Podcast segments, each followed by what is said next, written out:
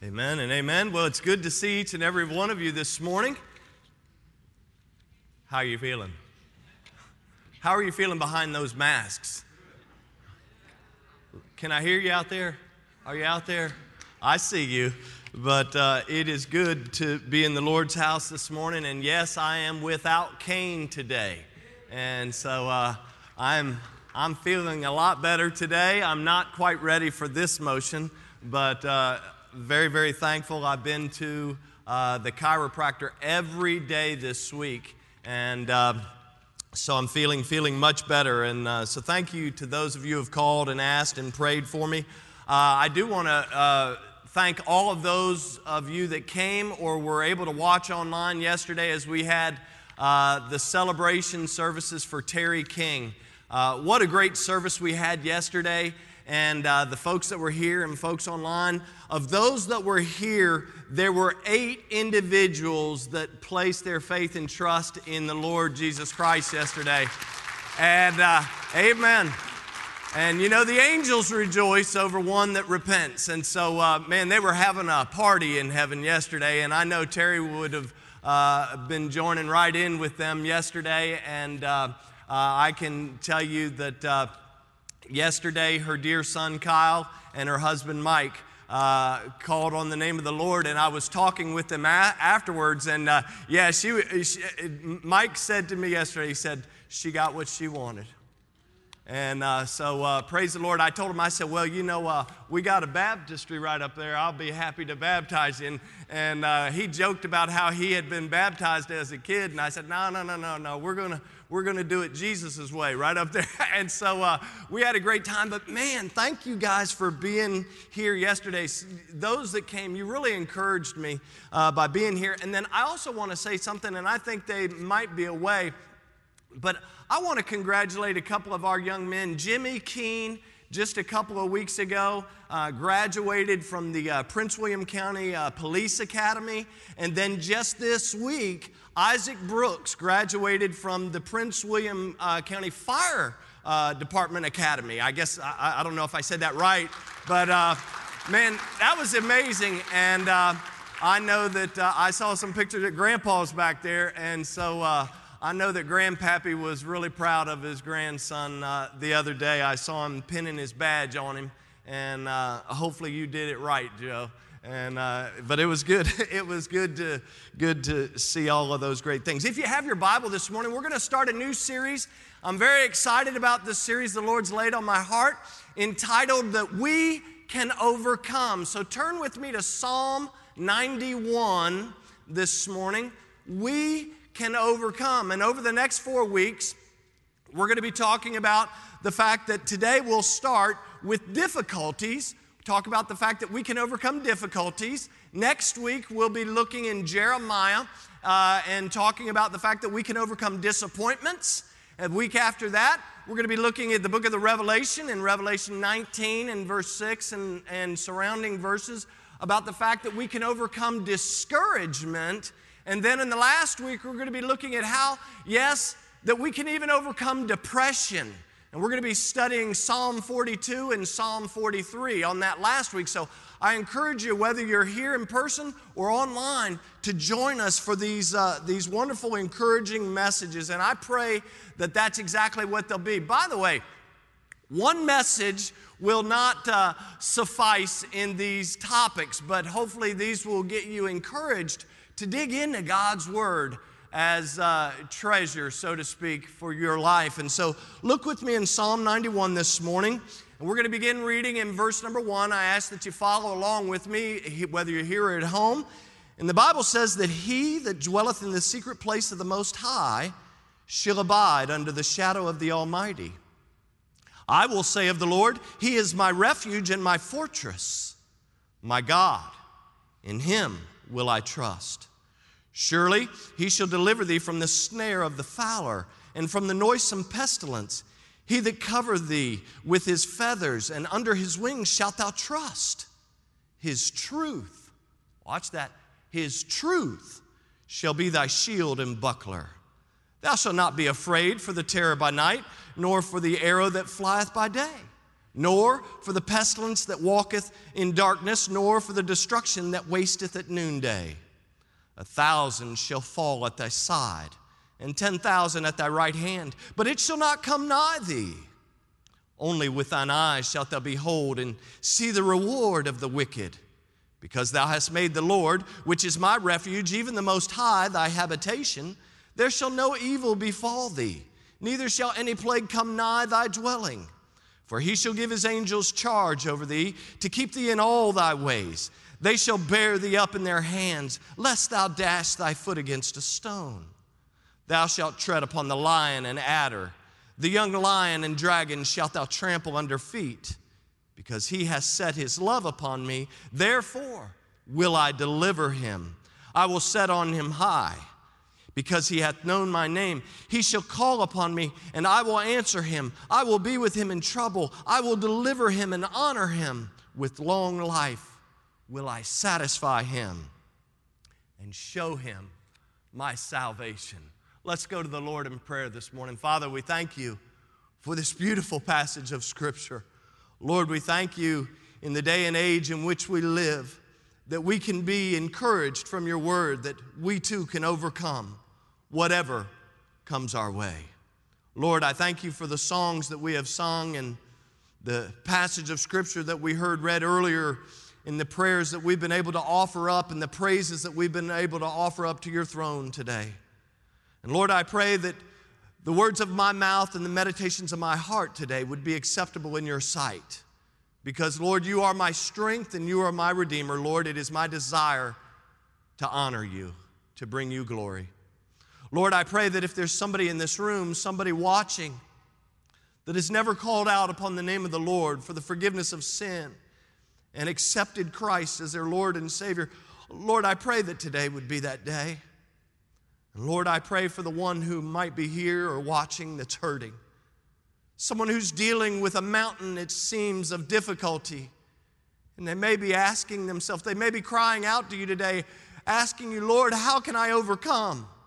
Lord, I pray that you'll speak to their very heart this moment, this morning.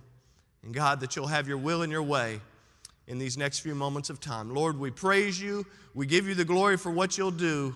And we do this in the precious name of our Lord and Savior and for his sake. And the people of God said, Amen and Amen.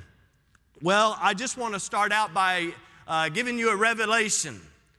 Difficulties, difficulties are a part of life. Everybody agree? Difficulties are a part of life. And if you've never faced a difficulty, you're probably not being very truthful with yourself. I was reading the other day, and it was the late actor. Uh, some of our senior saints may remember this name more than some of our younger people, but it was the late actor Jimmy Stewart who found himself uh, uh, found a lot of comfort in Psalm 91. Back in uh, 1941, uh, when the United States entered World War II, uh, some of you, if you've ever read the story of the actor Jimmy Stewart, you know that he enlisted in the Army Air Corps. And as he was getting ready to depart for this horrific engagement of war, his, uh, his father, Alex, uh, was there to see his son off. And uh, he tried to get the words out of his mouth, what he wanted to say to his son in this very difficult scenario that he was faced with, but he couldn't, he couldn't come to grips with the words that he wanted to say to his son. And, and so he quickly grabbed a piece of paper and he jotted down just a very short letter to his son and he stuffed it in his pocket, thinking, My son, please read this as you're en route. And here's what his dad, Alex, said to Jimmy. He said, My dear Jim boy, soon after you read this letter, you will be on your way to the worst sort of difficulty and danger known to man. Jim, I'm banking on the enclosed copy of the 91st Psalm. The thing that overcomes and takes the place of fear and worry is the promise of these words. I'm staking my faith on these words. I feel sure that God will lead you through this mad experience. I can say no more. I only continue to pray. Goodbye, my dear boy. God bless you and keep you. I love you more than I could ever tell you Dad. As a veteran of the American, of the Spanish American War himself, his father Alex knew the comforting power of Psalm 91. And if you read the rest of the story on Jimmy Stewart, you'll know Jimmy Stewart, you'll know that he came home a decorated war hero. But it was during battles in World War II, Jimmy Stewart would later say that he had learned to lean on the words that we find right here in Psalm 91. He said it was the tattered copy of Psalm 91 that his father had given him as he left that he held tight to the promises of his Lord and his God. And he went on to say, especially verses 1 and 2, which speak of God as being his refuge and his fortress. Oh, my friends, every one of us have faced difficulties in some form or fashion. It's just a reality of life, amen? We all face difficulties.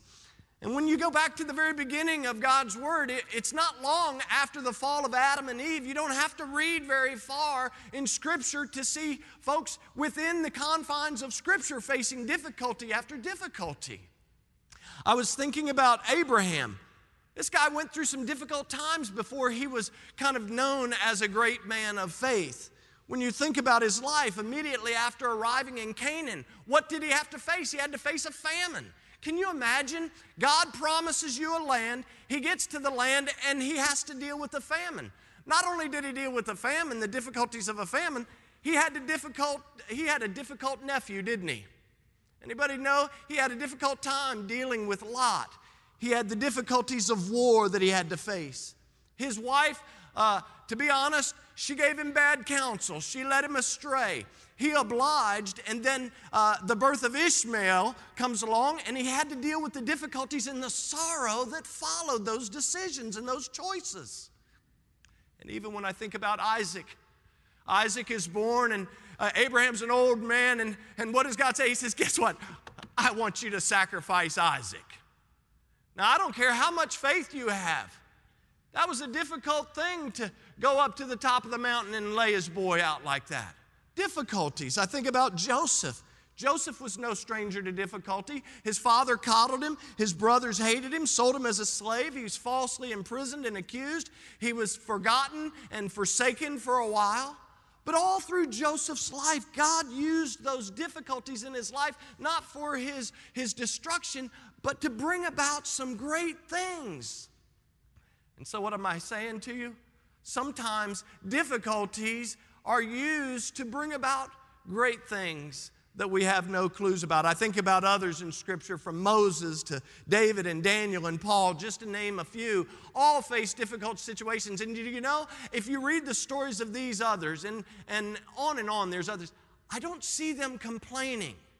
I don't see them complaining about the tough terrain that they had to travel, but they accepted the difficulties of life that came their way, and because of them, they all grew closer to God.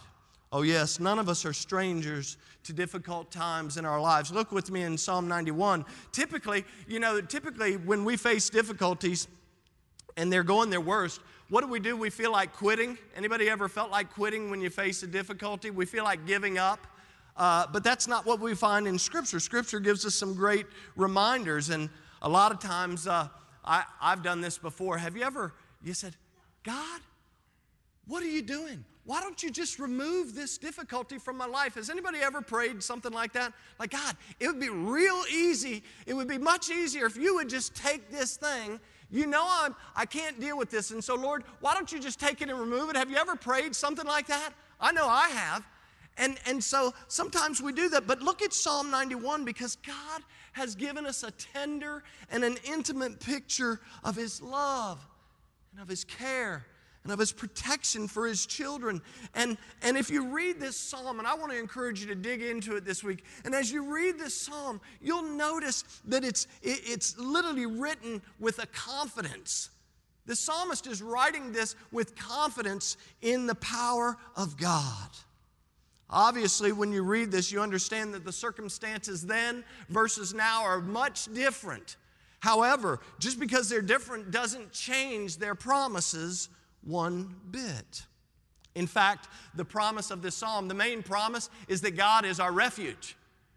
He is our refuge. He is our shelter or hope, if you please, when the storms and the hardships and the difficulties of life come our way. Look, look at verse 1, because verse 1 offers a solution right off the bat, right out of the gate. Notice it says, He that dwelleth in the secret place of the Most High shall abide under the shadow of the Almighty. Joe, I was thinking about this as I saw those pictures of you with your grandson the other day. Do you know that Psalm 91 1 is has been called the 911 verse of the Bible?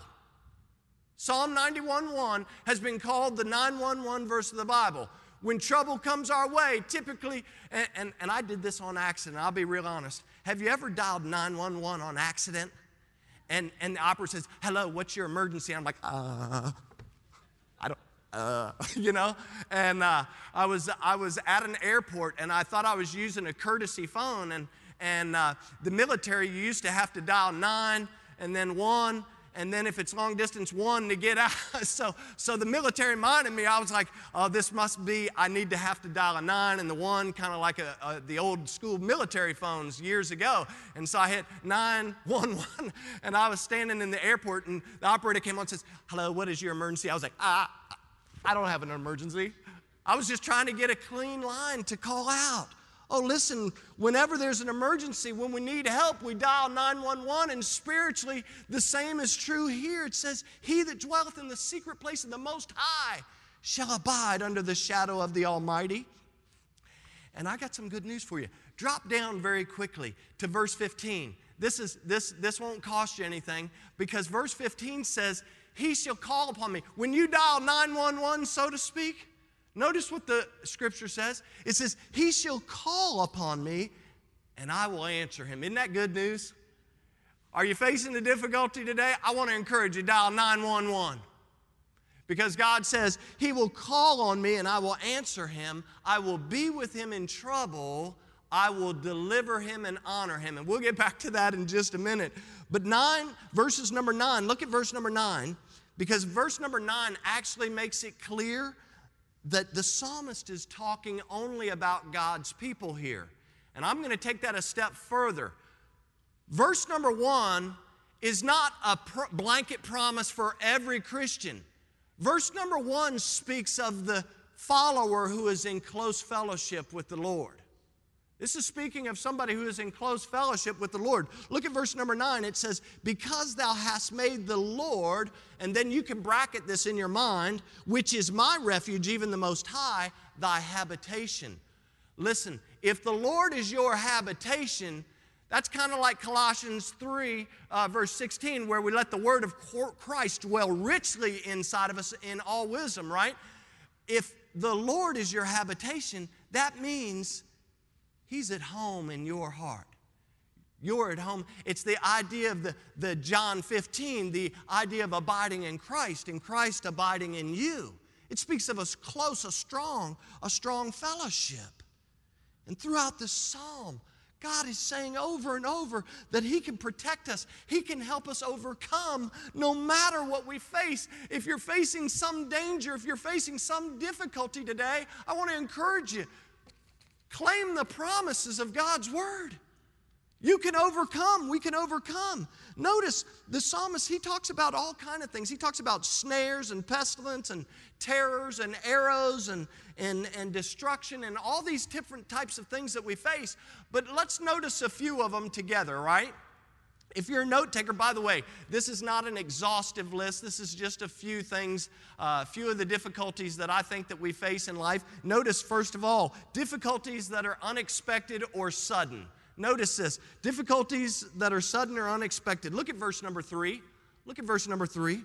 The Bible says, Surely he will deliver thee from the snare of the fowler and from the noisome pestilence. But look at the end of verse number two.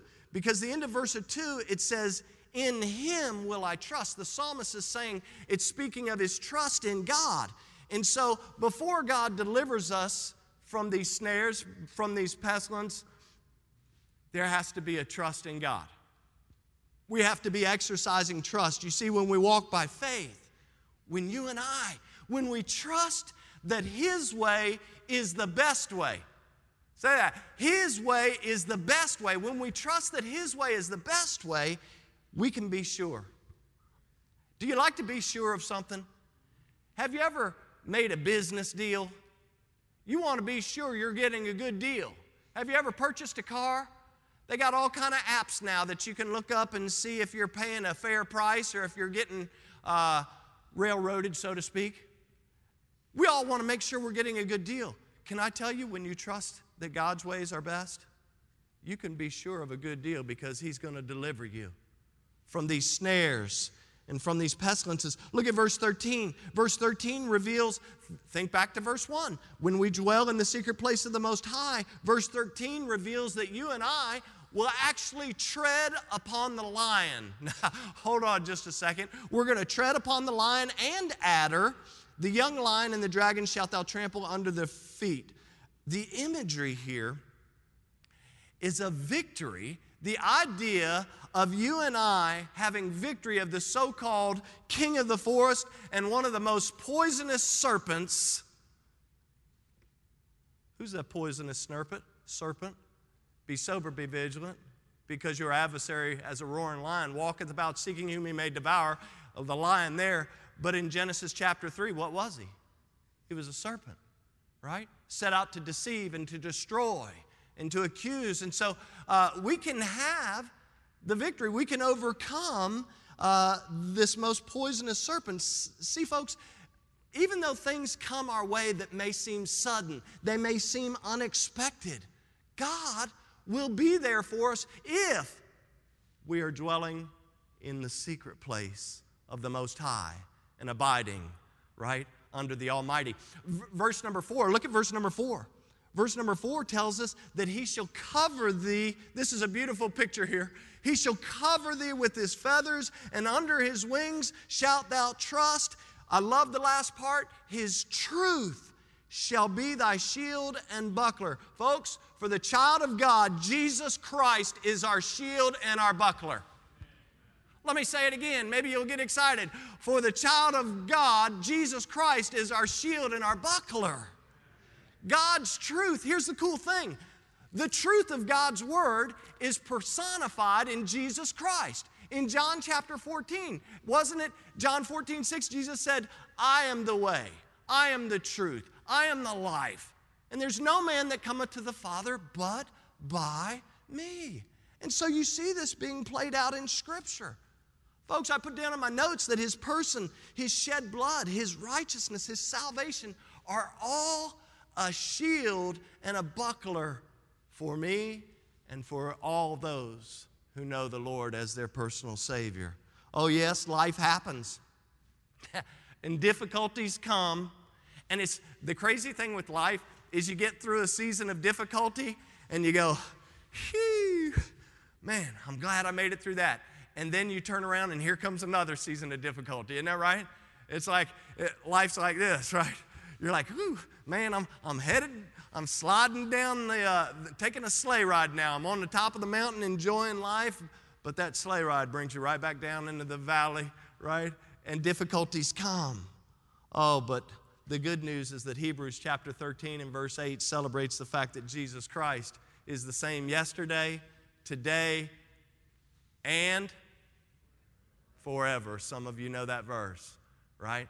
He'll never, verse 5 of chapter 13, Hebrews 13, reminds us that He'll never leave us nor forsake us. Oh, what a great God we serve. In Psalm 84, in verse number 11, the Bible tells us, For the Lord God is a sun and shield. The Lord will give grace and glory. No good thing will He withhold from them that walk uprightly. Folks, our God this, get excited today. We could say, hey, this is an encouraging message. He is the giver of all good and perfect gifts. They come from the Father up above with no variableness nor neither shadow of turning, James tells us. We could be excited about the fact that even when difficulties come our way and they come suddenly, they come unexpectedly, all I have to do, Joe, is dial up 911. Phew, I might do the happy dance, but my doctor would get mad. Second thing I see is also that, and everyone in this room has been affected by this, we deal with difficulties with fear and anxiety. Difficulties with fear and anxiety. Look at verses 5 and 6. The Bible says, Thou shalt not be afraid. Thou shalt not. What, is, what does it mean when it says, Thou shalt not? It means, Don't do it.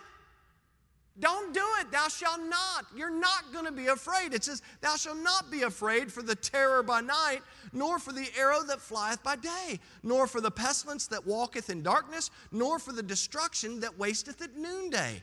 Anyone who says they have never dealt with fear isn't being truthful. Many of you know my story, and I've said this many times. When I was a little boy, we were living in Springfield, Virginia, right down here, and I was deathly afraid of the dark. I was so afraid of the dark. Some of you, you remember, I've told you before that when I was laying in bed, I was thinking that if I laid real still, that the, the, the boogeyman, he'd get my brother instead of me. Because my brother, he slept all kind of crazy. But I, I slept like this, and I would turn my feet to the side so that my toes didn't sink. I would lay my head to the side, and sometimes I was so scared. And can I tell you, fear is a terrible thing? I didn't tell my parents. I didn't tell my brother because if I told my, I'm number four boy. How do you think that's going to go if I tell my older brothers that I'm scared of the dark? They're going to make fun of me even worse. And so I'm laying there and I'm, I'm, I'm a mannequin because I'm afraid. Because I'm afraid of something that I didn't need to be afraid of. Oh, my friends, Scripture says that we don't need to be afraid. Honestly, if we're abiding with Christ and He is abiding with us, the things that seem to cripple us physically, emotionally, and spiritually, we don't have to be afraid anymore. So, what's the first thing you do? You say, I st- if you're here today, you're watching today, and you say, Man, I struggle with fear, I struggle with anxiety. What's the thing that I need to do? Well, number one, you got to determine in your heart and in your mind who you're going to trust. You got to figure, you got to make that decision. And you can't let the devil talk you out of that decision. You got to say, you know what? You dirty devil, I'm not going to listen to you. You're a liar and you're a murderer from the beginning, and I'm going to stop listening to you. I'm going to start listening to God. So you got to determine who you're going to trust. In all thy ways, are you going to trust God or are you going to depend, like I did, on feeble, feeble plans that failed me night after night after night? God's word speaks over and over, and we don't even have time to share all the scriptures but I guess it's pretty important because God speaks over and over and over about the fact that you and I can overcome fear. In Psalm 27, in verse number one, the psalmist writes, The Lord is the light, my light and my salvation. Whom shall I fear? The Lord is the strength of my life. Whom shall I be afraid? Isaiah 41 and verse 13, it says, For I, the Lord thy God, will uphold thy right hand, saying unto thee, Fear not. I will help thee. Listen, you can have no greater help than the help of our God. That's good. You can, you, can, uh, you can call 911 in a physical realm, but I want to encourage you to call 911 in a spiritual realm. He'll do you better.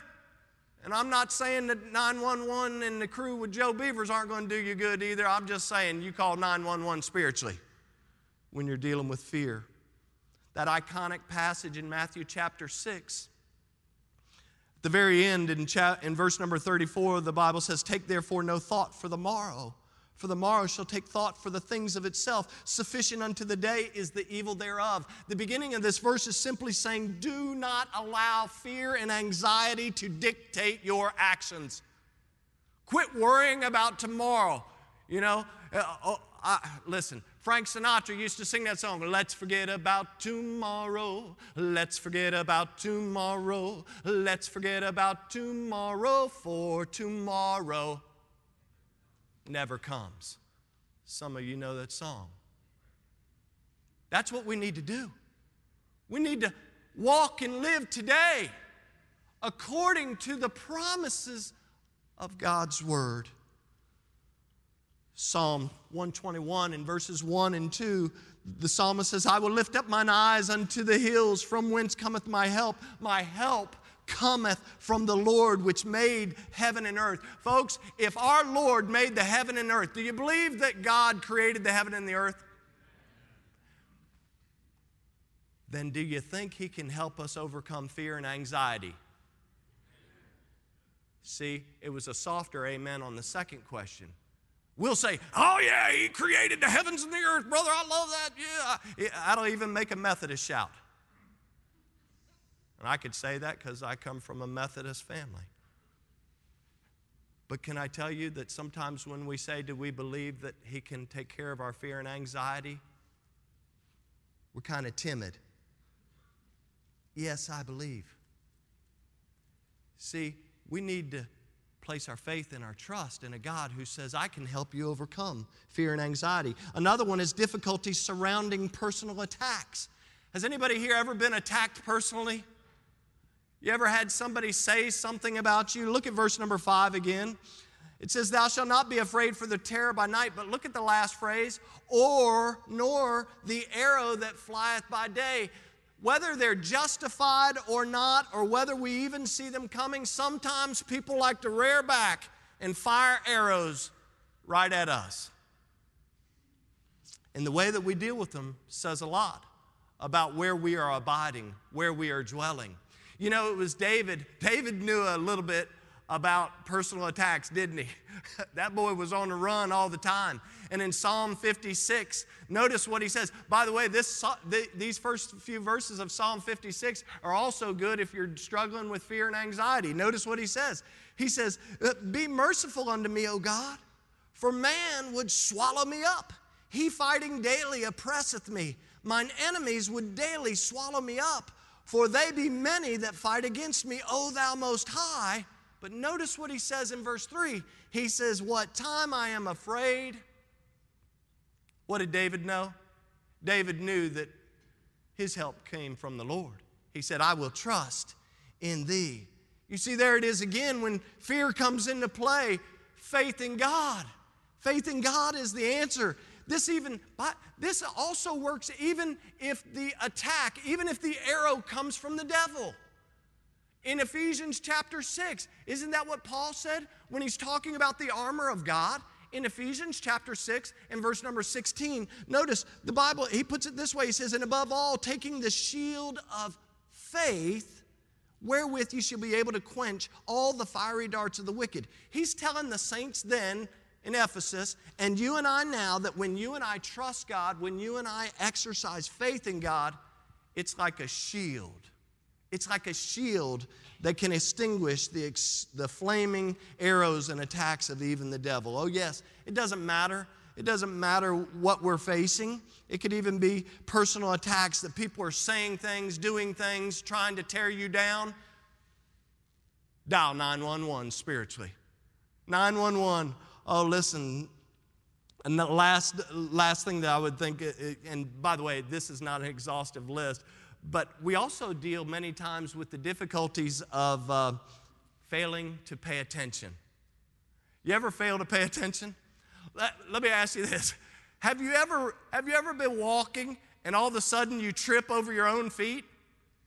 Has anybody, or is that just something I've done? I, I mean, I literally have almost fallen flat on my face, just tripped over my own feet. And this just happens. They look at verse number 12. The good news is verse number 12 is talking about the angel. It says, They shall bear thee up in their hands, lest thou dash thy foot against the stone. The reality is that if you look at verses 7 through 11, God is using supernatural means, his supernatural power, if you please, to protect his children. I think about when Satan, you know, the, in his second attempt, you know, it starts in Matthew chapter 4, and you get verses 5, 6, and 7 in his second uh, attempt there to, um, to trip our Lord up, so to speak. He actually quotes from Psalm 91. He actually talks about this idea that uh, you know, the angels will come to the Lord's rescue, lest the Lord would dash his foot against a stone. It's amazing. actually it's ironic to me that the Satan that Satan would actually try to use Psalm 91 in his temptation of the Lord Jesus Christ, seeing that Psalm 91 actually promises total protection from evil. So the evil one actually quotes Psalm 91 to try and persuade the Son of God to fall down and be in alliance, in, a, in, in alliance, so to speak, with Him instead of God the Father. Psalm 46, in verse number one, the Bible says, God is our refuge and strength, a very present help in trouble. God's promise of protection does not mean, please hear me, it does not mean that you and I will not face accidents and injuries and illnesses and other storms. It does not say that we will not go through these difficulties in life, but when we are walking in close fellowship with the Lord our God, the Bible is very clear that He will be with us and He will cause, as Paul wrote to the church of Rome, He will cause all things to work together for good to them that love God, to them that are the called according to His purpose. In his commentary, Matthew Henry states this He says, Whatever happens, nothing shall hurt the believer. Though trouble and affliction occur, it shall come not for his hurt, but for good, though for the present it be not joyous, but grievous. Those who rightly know God will set their love upon him. They by prayer constantly call upon him. His promise, watch this, his promise is that he will in due time deliver the believer out of trouble. By the way, due time is a very important principle. That doesn't mean he's going to do it according to your time. It doesn't mean he's going to do it in this life. But in due time, it says he will deliver the believer out of trouble, and in the meantime, he will be with him in trouble. Regardless, friends, regardless of the physical, emotional, financial, spiritual battles and difficulties that surround us, the Lord is with us. He is our shelter and our defense mechanism how beautiful a picture is it in verse number 11 and 12, where he talks about that he shall give his angels charge over thee to keep thee in all thy ways, that they shall bear us up in their hands, lest we dash our foot against a stone. Oh, listen, it's amazing to me. When God made salvation available through his son Jesus Christ, it was for all eternity that he did that. The angels don't throw us out of God's kingdom. That's not why God created angels. He uses these angels to guard us and to keep us. It's like the Apostle Paul said to the church at Philippi. He said, Being confident of this very thing, that he which hath begun a good work in you, who? God began that good work in you through who? His Son, Jesus Christ. It says, He will perform it unto, until the day of Jesus Christ. We can be confident that God will see us through. I like what Warren Wiersbe said. Warren Wiersbe said, he said, God doesn't promise to remove difficult stones from our path, but he does promise to make them, watch this, stepping stones and not stumbling blocks. Oh, usually, I said at the outset, sometimes when we face difficulties, we have a tendency to complain. We have a tendency to cry out to God. Instead of moving onward and upward, many times we try in our own feeble strength to remove the stone. We say, Oh God, this difficulty is a little bit too much for me. So, guess what I'm going to do, God? I'm going to sidestep it. And we think that we are the ones in charge instead of God being in the charge. Or here's what we typically do also we go over and we say, Oh man, this is a big bad stone. Let me move it out of the way. God doesn't want you to move it out of the way. He wants you to, by faith, trust that His way is best. So, what's the real secret?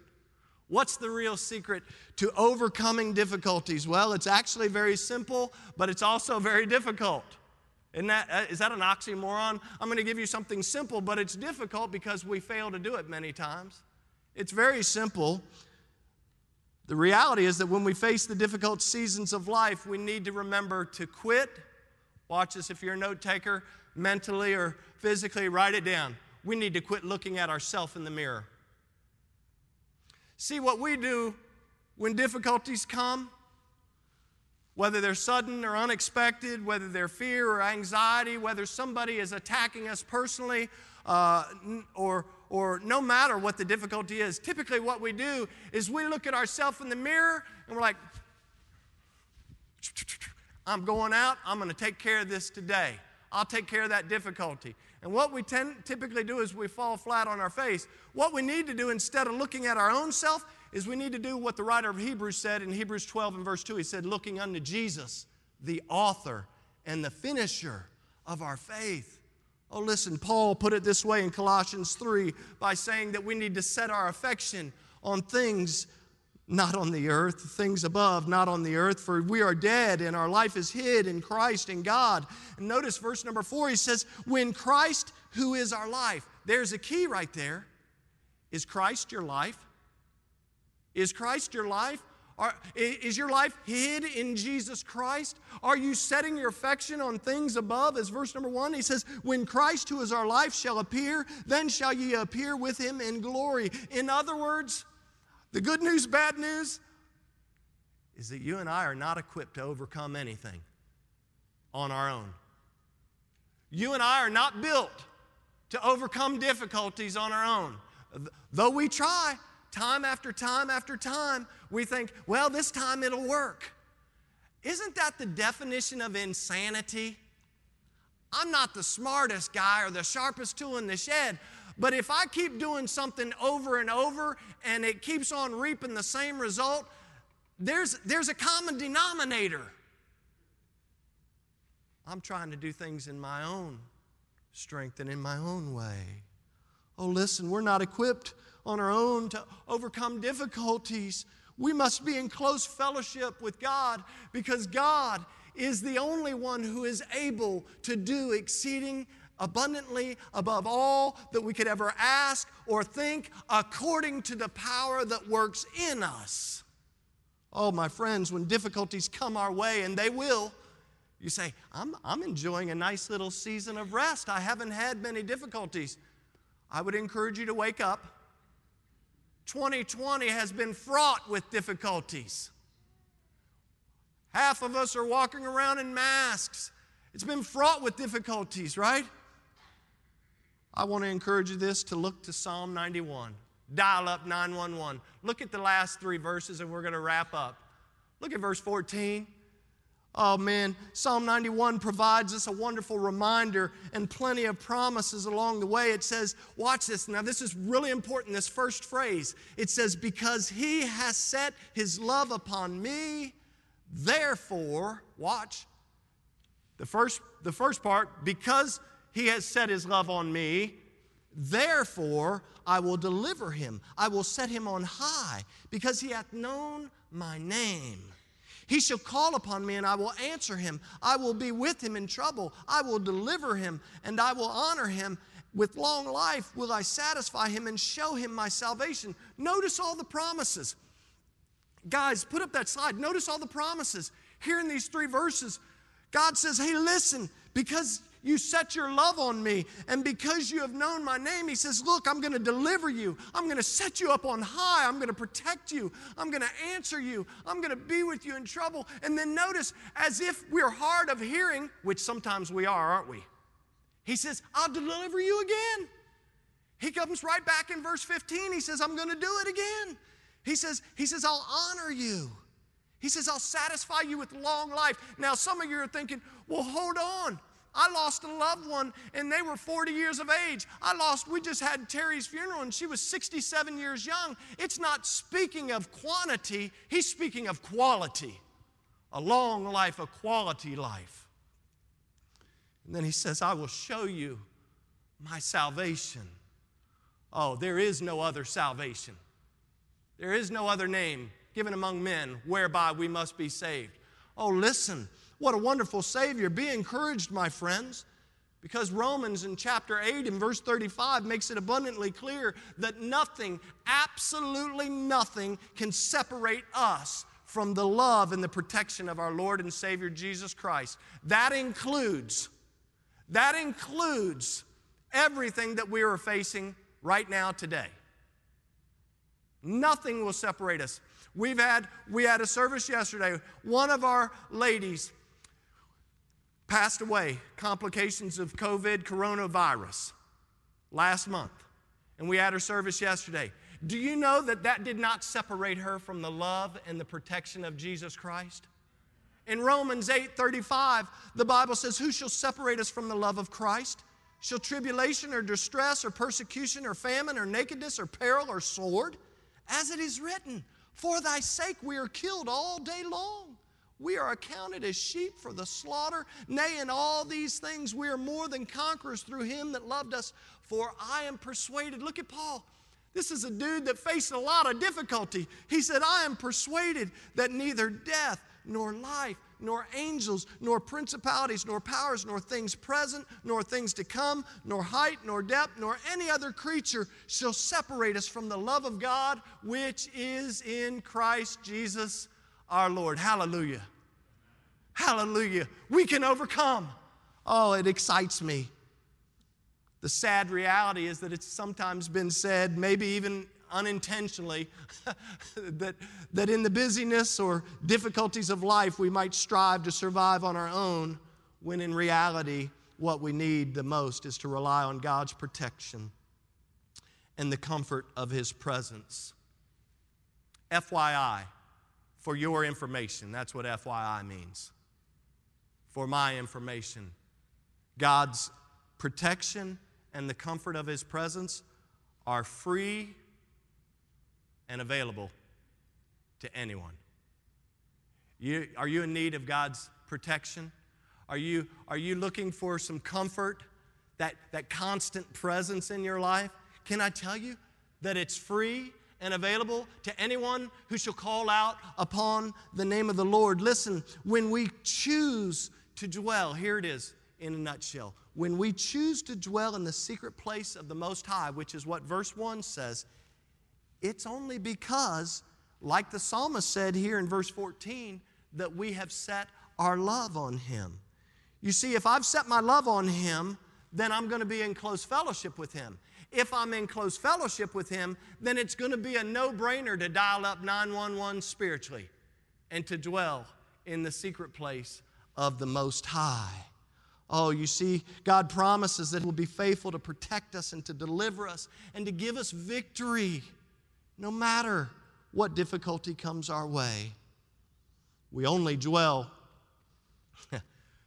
again, we only dwell in that secret place. I was saying this to someone yesterday. We only dwell in that secret place of the Most High when we love Him.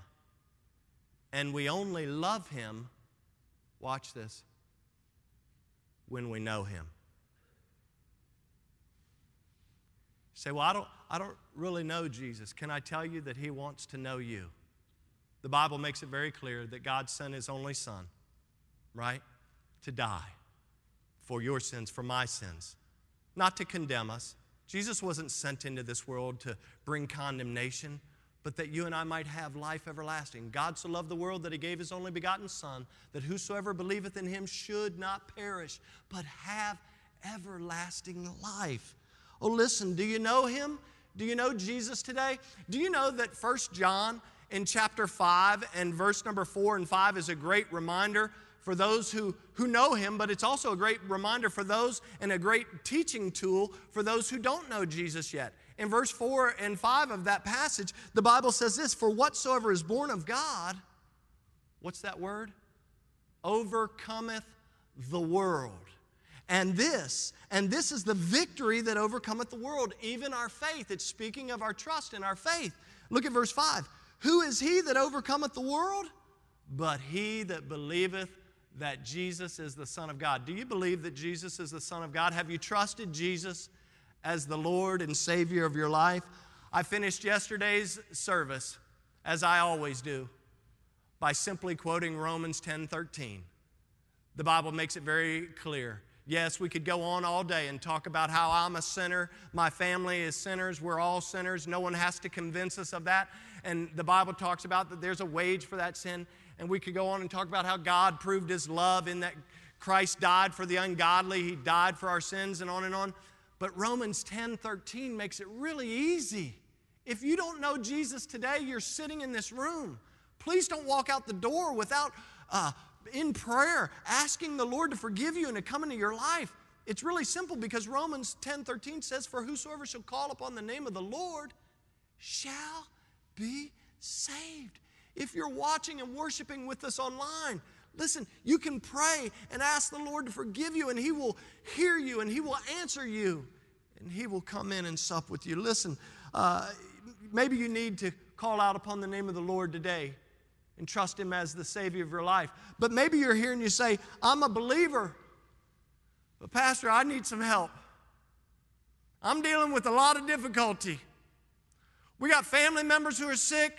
We got this going on. My business is in, a state of upheaval. My home is not where it needs to be, and I need some help overcoming. Can I tell you simply, you got to make a choice. Who are you going to trust in?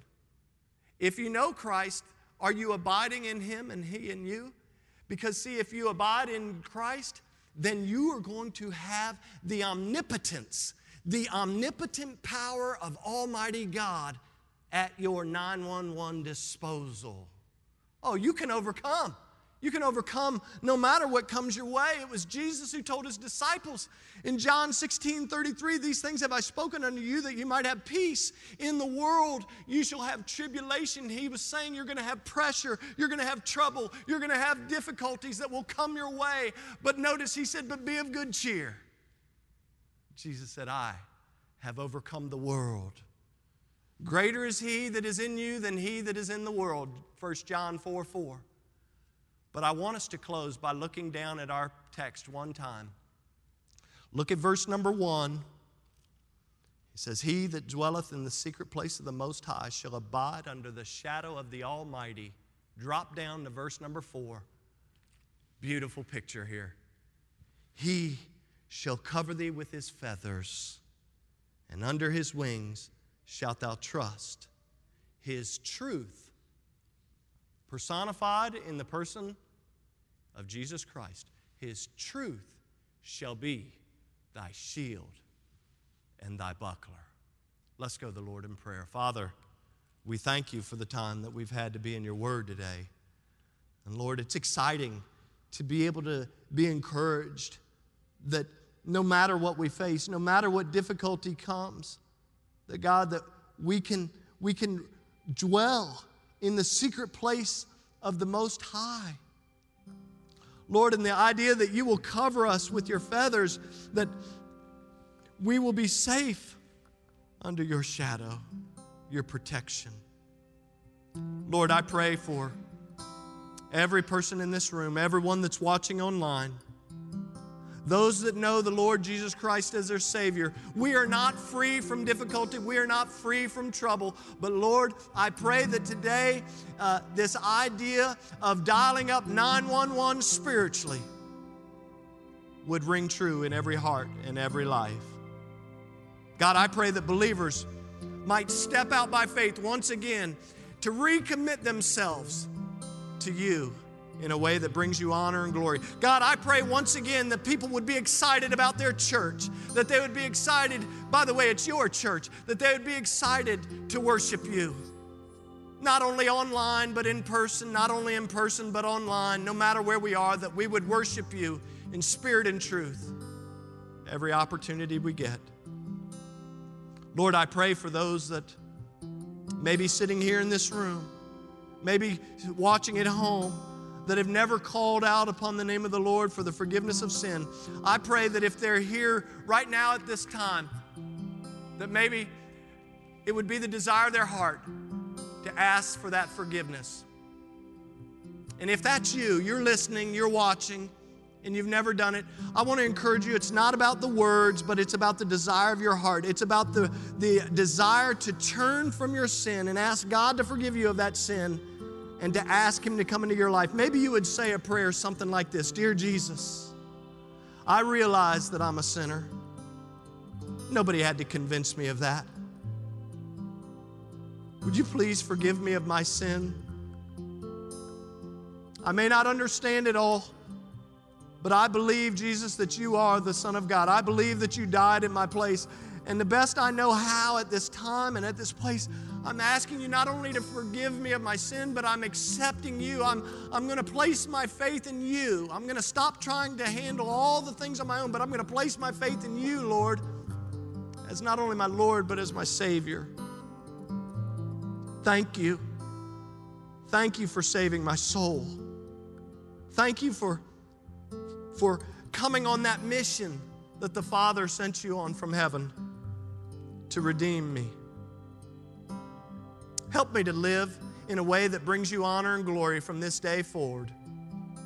And I'll be careful to give you the praise and the honor and the glory for it. And you, you might end your personal prayer in your heart, quietly under yourself, you might end it by saying, Amen. Thank you so much for listening. If you'd like more information about our ministry, check out our website at battlefieldbaptist.org or follow us on Facebook and Instagram. We'll see you next time.